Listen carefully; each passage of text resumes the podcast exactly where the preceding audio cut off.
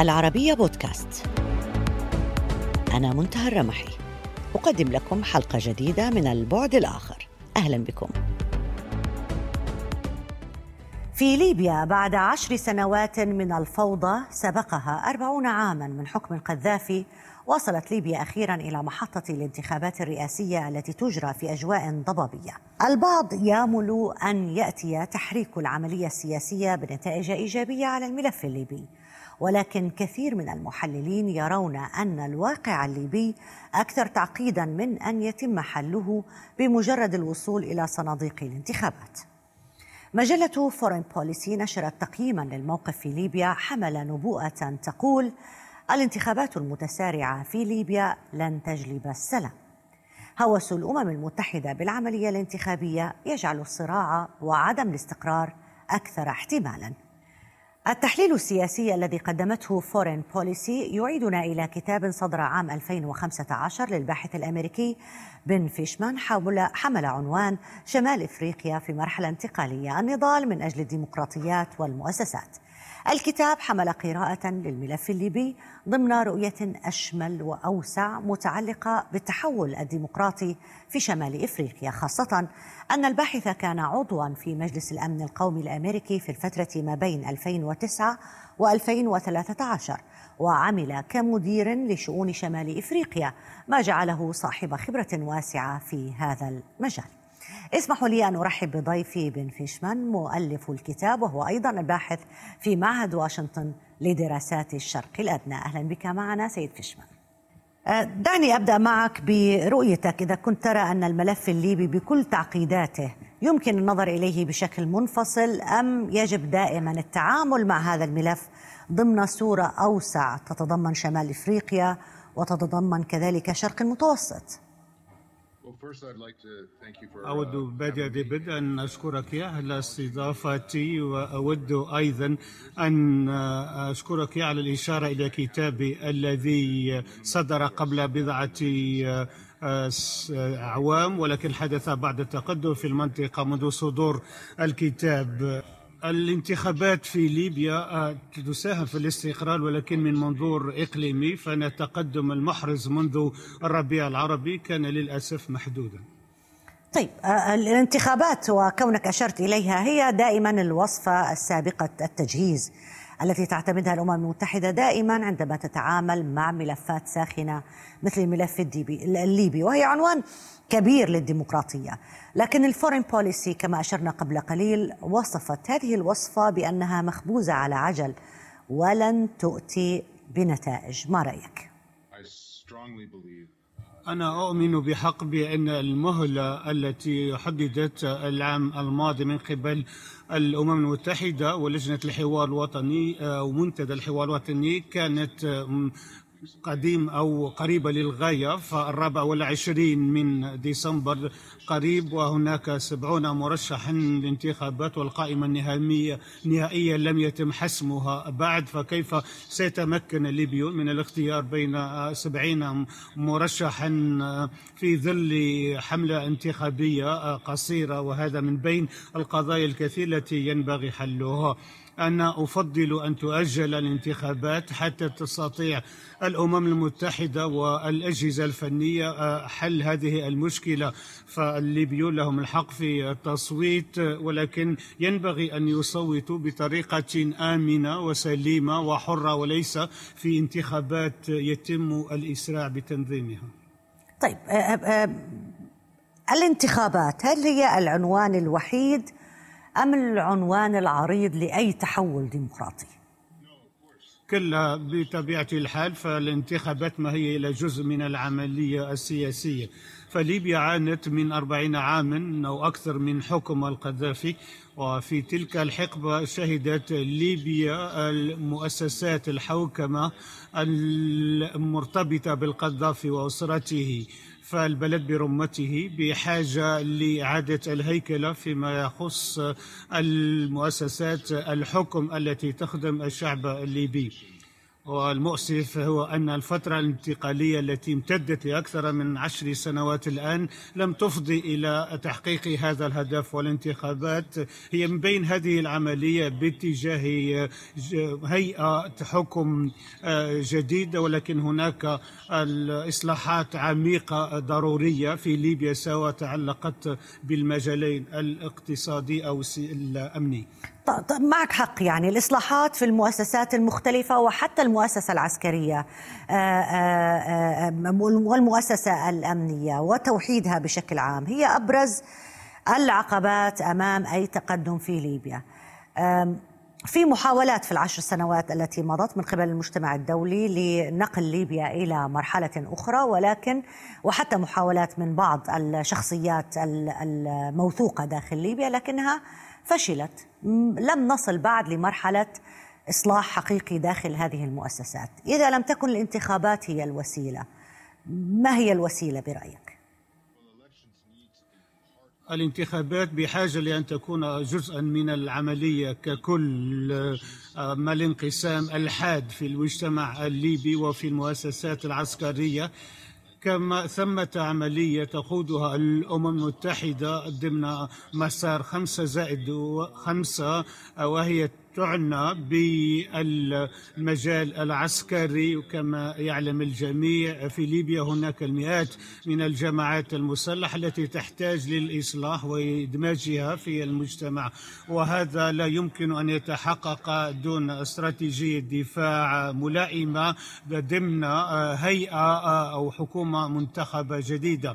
لكن المشكلة تكمن في أن الخيار الصعب هو أن هناك مجتمع منقسم جدا في ليبيا وإذا لم تجرى الانتخابات في أفضل ظروف فإنها ستفضي إلى مزيد من الصراعات وليس أقل أو صراعات أقل مع طبعا قيام بعض الأطراف بالتشكيك في شرعية الانتخابات وهذا سيفضي إلى مزيد من الصراعات. وكما قلت دعونا نتوقف لوهلة ونحاول أن نتفق على عملية الانتخابات ثم نقوم بعزل أولئك الذين يرغبون في إفساد العملية الانتخابية. طيب بصراحة بحكم متابعتك للشأن الليبي هل ترى بأنه الأزمة الليبية هي آه، آه، النتيجة الحتمية للصراعات الداخلية الليبية والاختلافات والخلافات الداخلية الليبية ولا بنفس القدر تلعب في هذا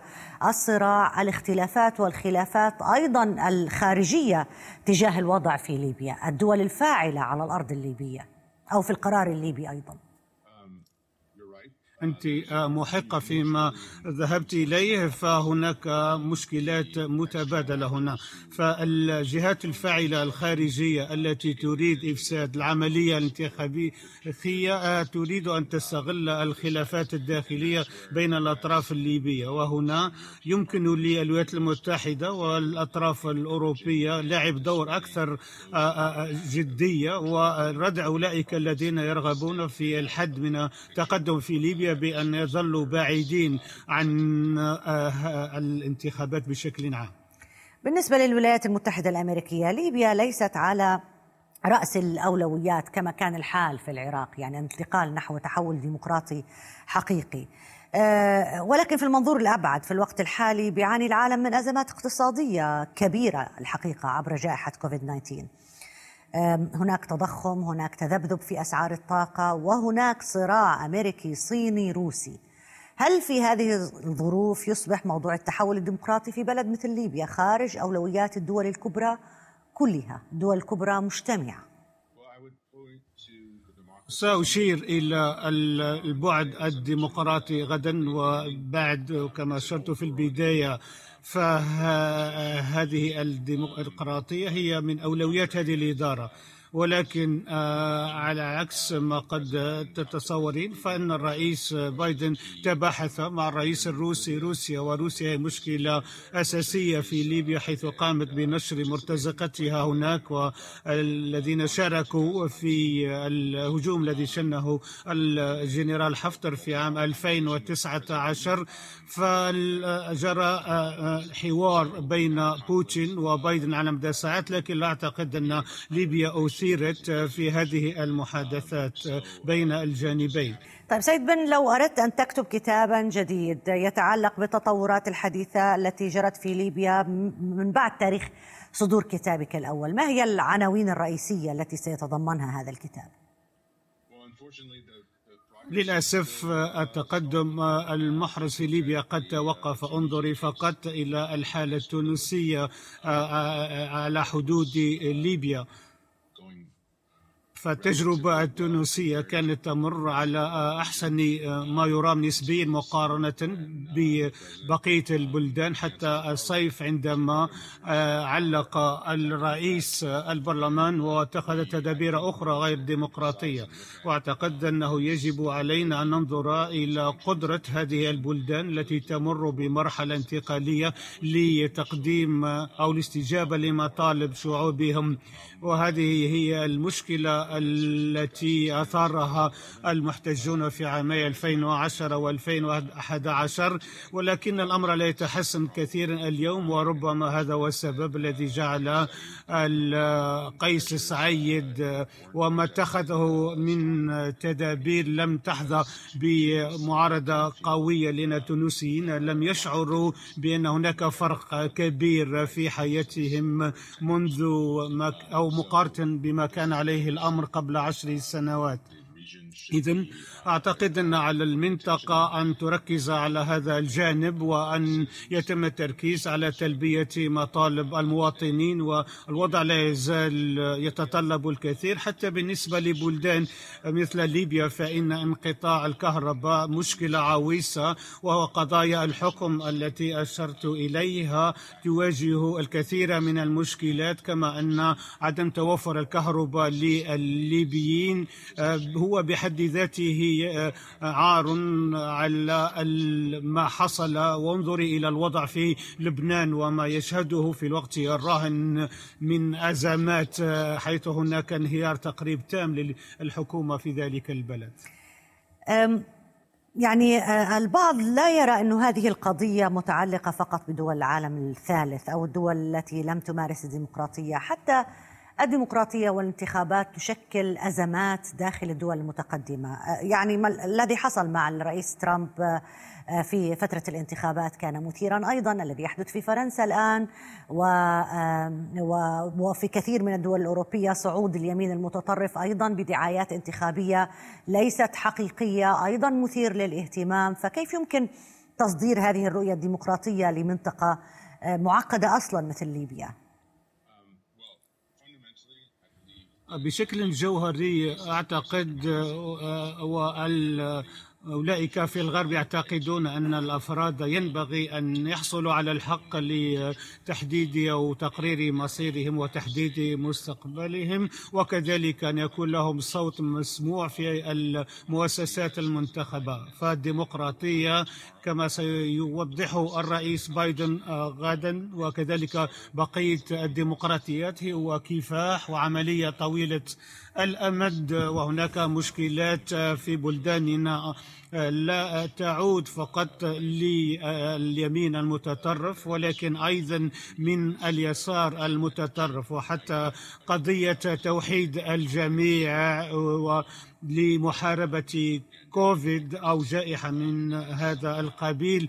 هذا الأمر تحول أيضا إلى قضية سياسية تتعلق بالتلقيح هذا مجال ينبغي للعلم أن يكون هو السائد فيه. وهنا أود أن أؤكد على التوتر الموجود بين الديمقراطيات المتقدمة التي لا تزال تكافح لمواجهة هذه القضايا. ولكن باعتقادي أن هذا لا يغير القضية الجوهرية ألا وهي أن كافة المواطنين ينبغي أن يحصلوا على الحق لتحديد مستقبلهم.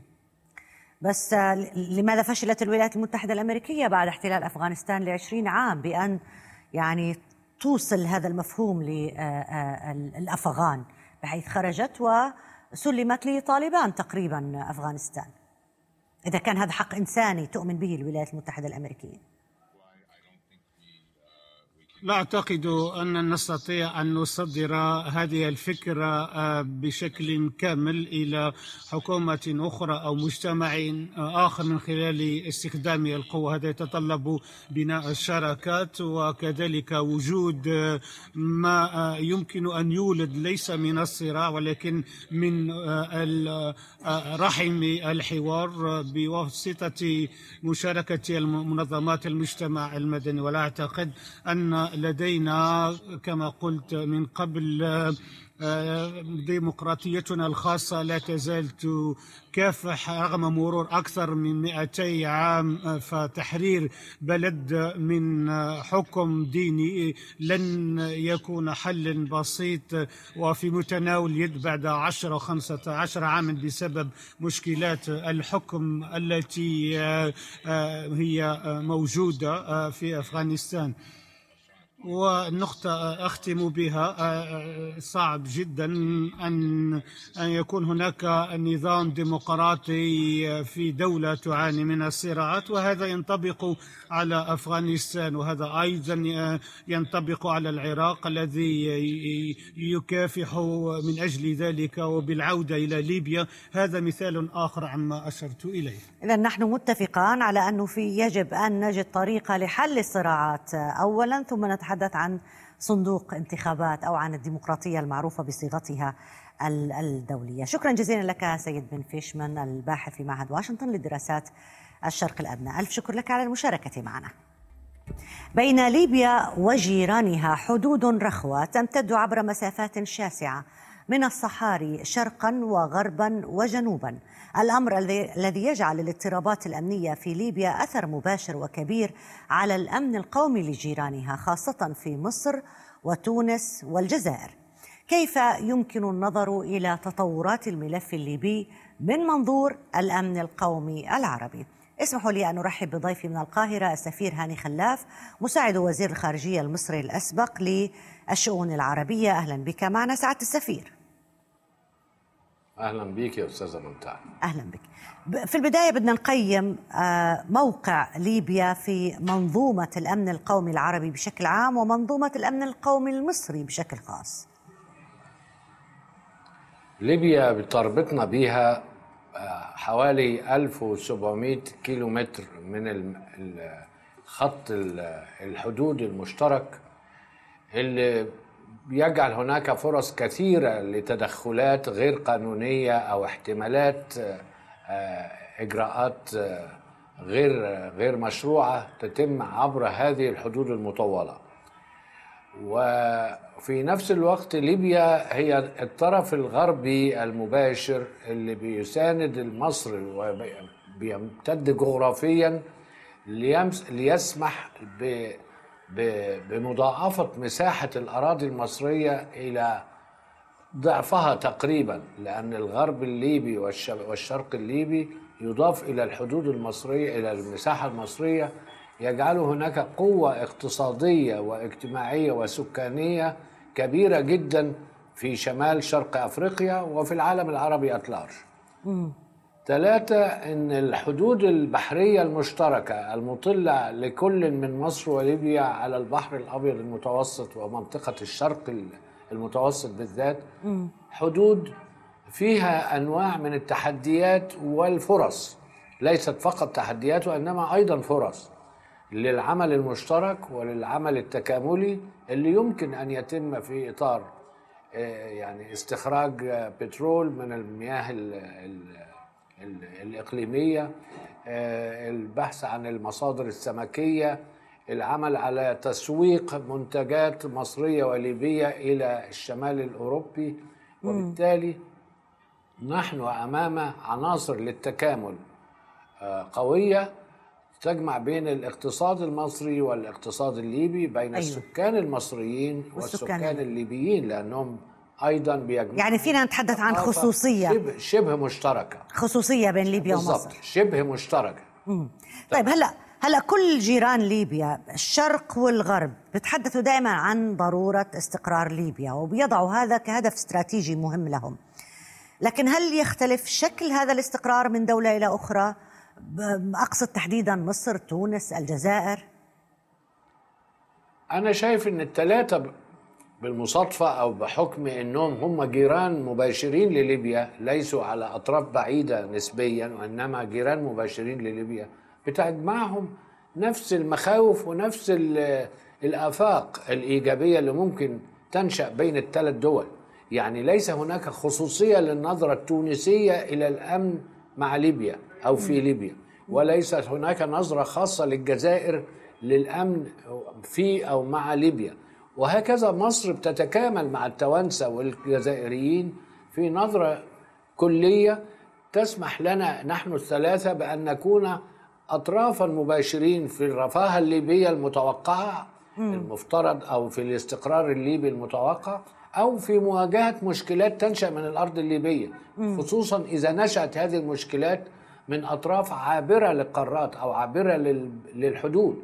يعني بتجيلنا المشكلات التحد الأمنية ليس فقط من الداخل المصري أو الداخل الجزائري أو الداخل التونسي بتأتي أيضا من أطراف بعيدة نسبيا من من بعض الجماعات المتطرفة دينيا في سوريا أو بعض القوى الإسلامية التركية اللي بتستهدف نقل المشكلات إلى المنطقة الليبية حتى تلجم الحرية المصرية أو أو الاقتصاد المصري وتؤثر على الاقتصاد التونسي والاقتصاد الجزائري. الجزائري. وتعيد تاني ذكريات تعيد تاني ذكريات الإمبراطورية العثمانية أو غيره يعني. هذه مشاعر هذه مصادر للعنف أو للقلقله للقلاقل تأتي من أطراف بعيدة نسبيا. وقد تشارك فيها بعض الأطراف الأوروبية يا فندم. يعني أنا شخصيا لا لم ارتاح لم أرتاح للأداء الفرنسي في مؤتمر باريس الأخير اللي عقدوه في فرنسا بسبب إنهم ركزوا على جزئية واحدة من جزئيات مجلس الأمن قرارات مجلس الأمن ودواعي الاستقرار في ليبيا وهي خروج المرتزقة والميليشيات الليبية. بينما لم يقدموا شيئا ذا بال ينصح الليبيين نفسهم أو يعطي أدوارا لدول الجوار الليبية بأن تقوم بأعمال محددة تصلح لرتق الثقوب أو طيب هل هو مطلوب من هذه الجهات أن تعطي الخاصة بالنظام الانتخابي؟ هل يمكن هل مطلوب من العالم أن يعطي دول الجوار الليبي هذه المهمة ولا دول الجوار الليبي عليها أن تقوم بدورها هنا؟ يعني لما نتحدث عن الملف الليبي نتحدث عن إيطاليا، فرنسا، روسيا إلى حد ما، تركيا أصبحت آه، موجودة على الأرض ومتاصله داخل الجغرافيا الليبية، بس ما فينا نتحدث عن الدول العربية اللي هي الأكثر تضررا أو الأكثر منفعه في حال استقرار ليبيا. أرجو أرجو أرجو التذكر ال ال ال الشيء اللي أنا سبق لي قلته لحضراتكم في الإعلام العربي كثيرا وفي الإعلام الأجنبي أن مصر والجزائر وتونس كدول جوار مباشرة لليبيا لابد لها في العمل أن يعني يتم التنسيق بينها وبين أطراف دولية فاعلة أكثر منا أكثر منا. الفاعلية عند مصر وتونس والجزائر فاعلية أدوار محددة الملامح أيوة. لا نستطيع أن نتجاوزها إلى أدوار أخرى مم. أما المجتمع الدولي بصفة عامة والمتمثل في آه، مجلس الأمن مثلا أو في الاتحاد الأوروبي أو بتنسيق روسي أمريكي يستطيع أن يفرض آه، بعض الصياغات الجديدة لشروط النظم الانتخابية أو لشروط الاستقرار في ليبيا وتستطيع أن يضعوا فيها موقعا ذا بال لمصر وتونس والجزائر. إنما ما نقدرش إحنا نفرض من عندنا هذا التصور الجديد أو المهم أو الإيجابي ونعطيه للليبيين جاهزا يعني لأنه ما تزال هناك بعض الحساسيات أنا بتحدث عن المزيد. مخاوف صحيح بس بتحدث عن المزيد من نعم. التشاور نعم. المزيد من الدعم المزيد من يعني محاولة آه، تقديم يد العون لليبيا في هذه الظروف التي تعيش بها الآن. اسمحي لي إحنا بنقوم بأدوار في هذا الشأن ولكن أدوار ما تزال مش كبيرة قوي مش مش مش مؤثرة قوي يعني نستطيع أن بننقل اولا دلوقتي مواقفنا السياسية السابقة. تجاه بعض الأطراف الليبية إلى مواقف أكثر اقترابا إلى الحياد والتعامل مع كل الأطراف على قدم المساواة. لما لقينا إن في تحديات كبيرة أمام قوى الشرق أو أمام قوى الجنوب من الغرب عرفنا نبتدي نفعل أش- جسور نقدم جسور للتواصل مع هذا الغرب الليبي و- وبنعملها ما تزال في مراحلها الأولى. وبنستفيد فيها بالخبرة الجزائرية هم يستطيعوا أن يقدموا لنا بعض الآراء والنصائح التي ترشد عملنا مع الغرب الليبي وتكمل ما يقومون هم به ولذلك أ- أ- أنا أملي كبير في أن تنسيق. يسعى مجلس الأمن الدولي أو المجتمع الدولي إلى صياغة إطار جديد وإطار فعال حتى يكون الانتخابات في ليبيا ال- اللي إحنا بن- بنسعى إلى تحقيقها. عنصر من الحل والتسوية وليس عنصرا يسبب مشاكل إضافية. أي. مجلس الأمن عليه القيام بهذا الدور. بتصورك سعادة السفير. ونستطيع أن نمر. آه، آه، يعني من قراءتك للأوضاع في ليبيا ماذا يحمل عام 2022 الملف الليبي؟ هل استكمال العملية السياسية والانتخابات ولا يمكن تدهور الاتفاقات السياسية الهشة وتعود البلاد مرة أخرى إلى مربع رقم واحد لأنه في أصوات تتحدث عن هكذا سيناريو. أنا شاكر لسؤالك مهم جدا وأنا تصوري أنه ما لم يحدث خلخلة في مدى يعني الإصرار على 24 ديسمبر موعدا وكأنه تاريخ مقدس للانتخابات في ليبيا. وبما يسمح بتحرك دولي برضو على صعيد مجلس الأمن يقوم فيه بتقديم الصياغات الجديدة اللي أنا قلتها أو اللي أنا أشرت إلى بعضها في طرح يعني رتق الثقوب الموجودة في النظام الانتخابي الليبي واستكمال نواقصه وتوضيح المسؤوليات والصلاحيات الخاصة بكل مؤسسة من المؤسسات الليبية القائمة مع عمل جاد يقوم به أيضا بعض الدول الجوار مع الليبيين أنفسهم ومع المجتمع الدولي لتوحيد المؤسسات السيادية في ليبيا البنك المركزي ال- مؤسسة النفط وزارة الخارجية البعثات الدبلوماسية المجلس ال ال يعني السيادة أو المجلس الأعلى. كل هذه المؤسسات مطلوب إن إحنا أو طبعا الجيش وقوى الأمن الداخلي يعني لابد أن نعمل على توحيدها. توحيد، صحيح. وإيجاد شخصية موح- موحدة لها تستطيع أن تفعل آه، يعني ما يتم الاتفاق عليه باسم الليبيين جميعا ما يبقاش باسم فريق دون آخر. يعني حتى لو جرت العملية السياسية على أكمل وجه طالما إذا- ما في توحيد في المؤسسة العسكرية الرسمية الليبية دائما يعني يتم الحديث عن الطرف العسكري لحماية المنجزات السياسية. شكرا جزيلا لك سعادة السفير هاني خلاف مساعد وزير الخارجية المصري الأسبق للشؤون العربية. ألف شكر لك على المشاركة معنا. إلى هنا انتهت حلقة اليوم من برنامج البعد الآخر. يمكنكم دائما متابعتنا على مواقع التواصل الاجتماعي تويتر فيسبوك ويوتيوب. إلى اللقاء.